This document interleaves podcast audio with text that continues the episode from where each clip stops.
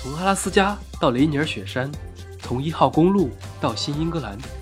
我在西雅图和你说美国。Hello，大家好。最近在网上还有我周边的圈子里有个家长群火了，这个群叫做硅谷某某某公司的家长群啊，我把截图也放在下面的这个节目简介里了，你们可以看到。乍一看这个群名，以为是公司内部的新手爸妈在交流育儿经，这个很正常，因为很多人开始结婚生子，也可能是本地某小学的家长群，这个也挺常见的。但是仔细一看聊天记录，发现不一般啊，看得我虎躯一震，没想到是成年人的家长群。这个也还好，毕竟很多留学生也都有家长群啊。家长永远是最关心子女的，不管年龄多大，子女在父母面前永远是孩子，这也没什么。但是里面的内容却是引起了很多人的大讨论，不少人甚至觉得这个群看着有点窒息。那具体是什么呢？这个群里都是家长，而这群家长的孩子们。都是美国硅谷某公司的员工，其中一位妈妈在群里分享了儿子升职加薪的好消息，下面一群家长纷纷贺喜，看似一片和谐的表面之下，也流露出几分爹妈们之间的暗自较劲。子女二三十岁都已经参加工作了，一些家长还是没有学会放手，于是就岳阳组建了这么一个家长微信群。群里可以说是有组织、有纪律，昵称都严格按照城市加孩子学校加年龄加性别加所在地来命名。不光如此啊，名字还暗藏玄机，因为如果是小写的字母，那意思就是单身；如果是大写的意思，就说明已婚了。没错，这个群还有一个隐藏的功能，那就是相亲。举个例子说明一下，有位家长的群昵称叫做“金某某妈 F 九六布朗本虾图”，大家可能一脸雾水，这是什么东西？这个意思呢，就是我的女儿北京人，所以是金某某的妈，北京人某某某的妈。我把她的名字给马赛克了。九六年生，布朗大学本科毕业，没有对象，因为她是小写的 F，F 就是英语单词女生的意思的首字母。啊，西图就是西雅图的谐音，说明他现在居住在这个城市。还有另外一个家长呢，他可能是叫岳某某妈 M 九三密大湾区，那代表就是他的儿子啊某某某岳是广东人啊，男生，小写的 M 是单身，密歇根大学毕业，现在在湾区工作。所以这个群在交流育儿心得的同时，还不忘给适婚孩子们征婚。真正意义上做到了效率最大化、一群多用。重点是呢，这些子女们可能都不知道还有这种群。就算你在相隔了太平洋的美国西海岸，也还是逃不过你妈要跟你相亲。这个事情被传播开来之后，甚至还惊动了新浪微博的 CEO 也转发了这条，并且说国内网友还是太低估了美国的国人择偶的难度。相亲也还好。在这个群里呢，还有个重点就是谁谁谁升职了，谁谁谁表现怎么样？家长还有人在问啊，某某某拿到 redefine 了吗？啊，redefine 是什么呢？就是这个公司年终测评的时候，某个评级拿到这个级别，意味着你的年终奖会比较多。这些都是内部的说法，外面的人一般是不知道的。可见家长们早都摸得清清楚楚了。父母可能觉得这样也挺好的，又干了很多事情，又关心子女，还可以找一找对象，不是挺好的吗？但是这个事情在别的微信群里面，在子女辈的这些人的微信群里，大家也都讨论开了，很多人纷纷表示无语，说还好自己的父母没有在这个群里。有人调侃说，子女也都应该建一个群，进群必须注明父母的职位、婚姻啊、年终奖，看到底哪个人更尴尬。还有人说，如果自己升职了，都还没有公布，就这样被父母挂上去，搞得人尽皆知。再或者说被挂出来在这里征婚，可能都会觉得自己要社会性死亡了。有评论说，孩子都二三十岁了，早都已经在工作多年了，爸妈还是不愿意撒手的，可能也只有中国家长了。还有更多的人认为，这个群聊看上去是在分享孩子们的工作升迁，但是这种变相的炫耀，已经让一些子女成为了父母的标签，一张张优秀的证书。也有人问啊，如果你不是硅谷大公司的员工，不是牛校毕业，升迁的状况平平，那父母甚至是不是都不能进入这个代表着所谓的荣誉的群聊了呢？这岂不是变相给了子女更大的压力？本来就已经卷得很厉害了，还要继续内卷。国内卷完，在美国继续卷，从娃娃抓起，直到结婚生子，然后再继续循环，周而复始。最后有个人说的，其实很发人深省。他说：“知道父母是为自己好，但是如果越是这样，自己以后可能就越不愿意和父母交流了，不管是工作还是感情问题等等。”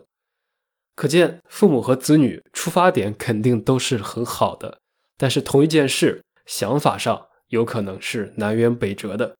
现在为什么这么多人朋友圈或者微博会偶尔屏蔽父母？其实不是不想被看到，也不是说不想分享，只是不想增添麻烦，再或者说增加不必要的担心。举个很简单的例子，比如说有的人工作很累，所以只是半夜想单纯抱怨一下，发了一句。累成狗了，我要死了。那朋友看了可能会开心的给你点个赞，然后再回复一句我已经死透了。但是父母看到了，有可能半夜都要吓醒，尤其是比如说一个人在美国，一个人在国内，大半夜的一个岳阳电话肯定就打过来了，问你怎么了，不要想不开等等。同样，很多类似的事情，有时候只是交流方式不一样，都是为了对方考虑，其实没有什么别的不好的意思。有时候善意的谎言就是为了避免误解。在这个家长群里呢，还有个词比较有意思，就是有人升职之后啊，下面有其他家长问啊，升到几级了？真的是牛娃？那牛娃这个称呼没错，谐音就是比较牛的娃。这个称谓是用来指代那些能力优秀的子女，在教育圈用来形容孩子的代称还不仅仅只有这一个，大家都知道推娃、鸡娃。推娃这个词很常用啊，推娃是指望子成龙、望女成凤的父母们，为了孩子能读好书，不断的给孩子安排各种学习、各种活动、兴趣班等等，无时无刻不在推着你往前走。鸡娃呢，也是最近几年相对年轻的家长们流行的一种教育方式，意思是给孩子打鸡血，不断的给子女安排学习和活动啊，不停的让他们去拼搏的这个行为就叫做鸡娃。在这件事情里面，有人是读到了动力，有人读到了趋势，当然也有更多的人读到了满屏的焦虑。除此之外，还有一些称呼，就像刚才说的“牛娃”，牛娃是指某一方面或者多个方面非常优秀的孩子，例如奥数比较好的叫奥牛，英语好的叫英牛，两者兼具的那就叫英奥混血牛。搞得好像是某种高级牛肉的品种一样啊，就像神户和牛英奥混血牛。还有个称呼呢，叫做素鸡，不是我们平时吃的那种素鸡，而是指在素质教育方面鸡娃。例如用钢琴、舞蹈、围棋、画画、编程等各种才艺活动来推着娃往前走。那除了素鸡，还有自鸡、家鸡。自鸡就是可以自己给自己打鸡血的孩子。例如一些家长群里面的妈妈会说：“哎呦，那谁家的小孩子啊，非常的好，根本不用操心，完全是自激，学习习惯特别好，拦都拦不住。”自激的孩子，一些是天生的，就爱学习新东西；还有一些呢，是后天父母培养的好，让孩子找到了自主学习的兴趣。无论哪种，在一定程度上是可遇不可求的，也不能强求。那家鸡呢，就是字面意思，在家里面鸡娃。一些有耐心并且也有时间和能力的父母，就不送孩子去任何的辅导班，反而在家自己教，所有的课外辅导都自己来。之前我就突然想起来，好像还爆出了一个新闻，就是某个小区啊，甚至组成了一些家长联盟，家长们发挥自己的学科特长，比如小明的家长擅长数学，小强的家长擅长英语，于是他们所有的家长们就轮流给小区的孩子们集中补课，资源共享。这也是一个如果放到以前很让人拍案惊奇的例子吧。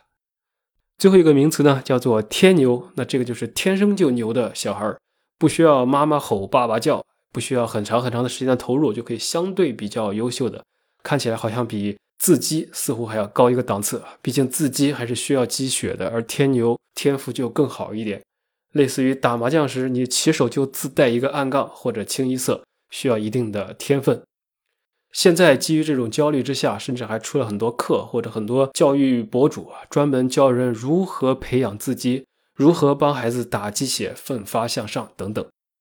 对于这些形容方式，以及将孩子简单的分为这么几种类型，一开始只是自嘲和调侃，现在就变得非常的认真和让人头大了。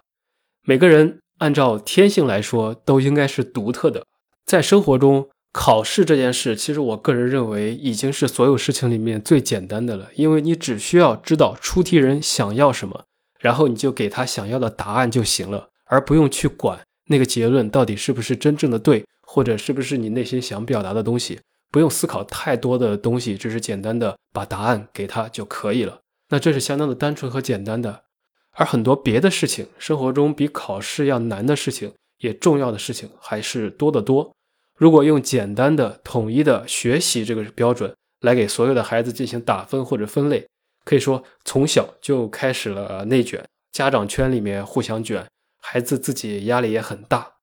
所以，对于这种教育现状，不知道你怎么看啊？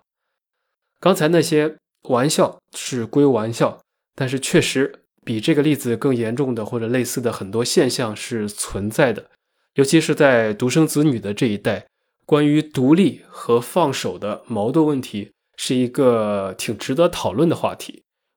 我有时候会看到一些人，虽然年龄到了，但是思想非常的说，不能说是幼稚。只是说，可能考虑问题的方式不太一样，或者待人处事方面，很多你的行为都是跟你的经历有关系的。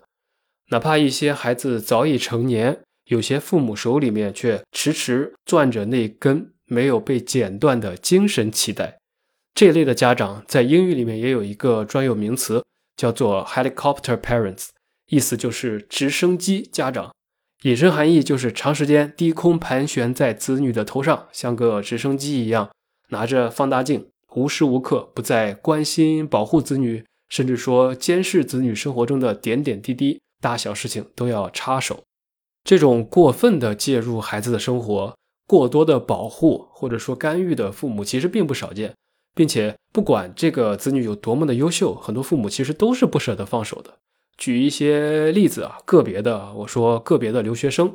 比如说在拿到梦想学校录取的背后，有时候都是一个个为其操碎了心的家长。很多家长往往比你更加的了解 GPA 啊、托福、雅思、SAT、AP 这些出国标准化考试的最新制度变化。他们拿到考试时间表之后，会马不停蹄地为你列出所有备考的学习计划，会去到处的咨询人啊，这个东西怎么样，那个东西好不好？然后每天叫你起床刷题，准备好一日三餐，甚至不辞劳苦的到处研究各个学校的网站，用着各种谷歌翻译、有道翻译来理解一些父母们本身并不擅长的英语，只是为了让你省点时间，去多背几个英语单词，或者干一些他们觉着你更应该干的事。再或者，当你突然想起自己还没有抢到托福考试位的坑的时候。有些父母早就已经把黄牛都联系好了，不断的刷新监控，看哪一个城市有考位，说不定早早的也给你报好了名。总之，会所有的事先你之先，把你的生活、健康、行程全部都打点好。而你所要做的，有且只有一件事，那就是学习，学好就行了。这些其实都还可以理解，都还算是安分守己的父母类型，也是一片苦心。但是有些父母呢？会人为的让小孩跳过学习的过程，靠砸重金或者一些其他方式，直接把子女砸到设计好的终点。那这个时候，有时候可能反而会误入歧途了。比如说，之前美国教育史上也有一个招生舞弊案，这个案子里面就有两名涉事家庭是来自于中国，他们分别花了六百五十万美元和四十万美元，把孩子送进了斯坦福和 UCLA，这两个都是名校。为什么呢？其实越是精英阶层的人，往往比普通人更容易焦虑。虽然他们的孩子确实从一出生就站在了或许旁人可能无法企及的高度，但正是由于这个高度，让他们终日惶惶不安，担心自己的孩子一不小心掉下来，就掉回和其他人一样的起跑线，或者虽然没掉，但是被同阶层的其他人啊拉开、拉远了距离。那这起美国高校招生舞弊案的中介是一个叫辛格的人，就很好的利用了家长焦虑，实现了对父母的反向操控。他的手法可以简单的就概括为两件事：第一，PUA 你，贬低孩子，并给家长制造焦虑，例如说你的孩子没有什么突出的亮点。还有类似，即使他有全 A 的成绩和良好的履历，但是跟其他人一比是竞争不过的，你可能还是没有办法被某些学校录取。这是第一步。第二步呢，就是告诉家长，他是唯一能解开焦虑的那把钥匙。比如说，我能保证你们被录取这一类的话，在国内也一样。某些人打着内部名额、自主招生或者进去再转专业之类的各种名头，舞弊甚至诈骗的事情都屡见不鲜。正是由于这种焦虑，再加上为了让孩子不落后于同阶层小孩的心理，让这些按道理来讲属于相对理智的人，反而短暂了失去的理智的判断力，从而打起了捷径的主意。看似是抄了近道，但出于所谓的保护，或者说为子女铺开更平坦的路，就擅自剥夺孩子们去体验打怪升级的过程。这个就像在打游戏时，你直接一级的时候就氪金，一口气氪到了一百级，但是事后在面对大 boss 的时候，或者子女在面对能力和环境的不对等时，反而就很容易陷入到对自我能力质疑的漩涡之中，不见得心理会非常的健康，反而会有很坏的影响。现在整个社会上可以说“鸡娃之风”在最近几年非常的盛行。不仅仅是在低龄儿童教育里面出现，在留学的圈子里，这种现象其实也挺多。就像有些人送子女出国，不是因为想去，或者说有合理的规划，而是看到啊某邻居都送出去了，某亲戚的小孩在外面发展的很好。还有一些人甚至思维就是我的下属的小孩都送到国外去了，我不送是不是显得自己很没有面子，或者说混得不好？不光国内如此，有些人到了美国还是有类似的思维啊，甚至更甚，因为美国的各种课外活动就更多了。本来是以兴趣为导向的，结果很多父母在推自己下一代的时候，就变成了另一种形式的推娃，脱离了原本的理念。有时候我其实有一点讨厌的一句鸡汤之一，就是叫做“不要让孩子输在起跑线上”。这个很有意思，很多人在没有孩子的时候也都对这句话嗤之以鼻，但是，一旦有了子女，就会面临时代让你鸡，你不得不鸡的困境。终究呢，很多人都活成了自己当年讨厌的样子。除此之外，作为鸡娃界最突出的两个流派啊，江湖上还一直传闻着顺义妈妈和海淀妈妈的传说。他们不光对小孩教育有着宏大的设想和清晰的规划。例如一岁干什么，两岁干什么，三岁学英语，五岁看奥数，八岁脚踢奥特曼，十岁手撕孙悟空，规划的清清楚楚。除了教育，甚至有些人还包办了小孩子的朋友圈，来筛选哪些人适合做朋友，哪些同学的父母资源以后可能会比较有用，等等等等，包办了所有的事情，表现出来的就是为了你好。但是不自觉的已经把外界带来的焦虑啊、内卷啊，从小就传递给了孩子幼小的心理，有时候甚至会造成适得其反。这些例子新闻上有时候也都有，我们也不是没有见过。说回来，这个事情有很多的无奈性啊，大家都很焦虑，大家也都不想内卷。这个问题怎么破呢？我不是站着说话不腰疼，相信所有人都会面临类似的问题，即使没有子女的。像父母有父母的卷，年轻人有年轻人的卷，想要这个改变，可能也只有靠社会评价体系的改变。之所以现在到处卷，我觉得一个很重要的原因是在于对一个人的定义是统一的标准。说一个人优秀，那都是那几个指标；说一个人成功，也不管他背后的过程怎样，只要结果好，大家都皆大欢喜，觉得这就是一件好事。可能只有当这个标准更加的多元化时，社会的评价标准不再这么出奇的一致的时候，每个人成功的道路才能是通向四面八方的，而不是所有人同过一所独木桥。举个例子，就像北大的博士，不见得是开心的；一个年薪百万的人，可能是每天都失眠的。那考入名校、升职加薪是一种成功，但是一个快乐的外卖员也是成功。一个热爱开挖掘机的好厨师是成功，一个实现理想的文艺青年是成功，一个没找到大城市的工作，但是能一直陪在父母身边的小镇青年，也是说不定更大程度上的成功。你所羡慕的别人的生活，反而可能是别人羡慕你的。正所谓甲之蜜糖，乙之砒霜，人没有错，是这个社会的评价标准可能过于统一了。不管怎样啊，也不管之前啊，我可能有多么的惊天动地，最终我们都要学会接受自己就是一个平凡的人。地球离了谁都会转，我们改变不了整体社会，可能可以从个体做起。毕竟一个个的个体最终组成了这个整体。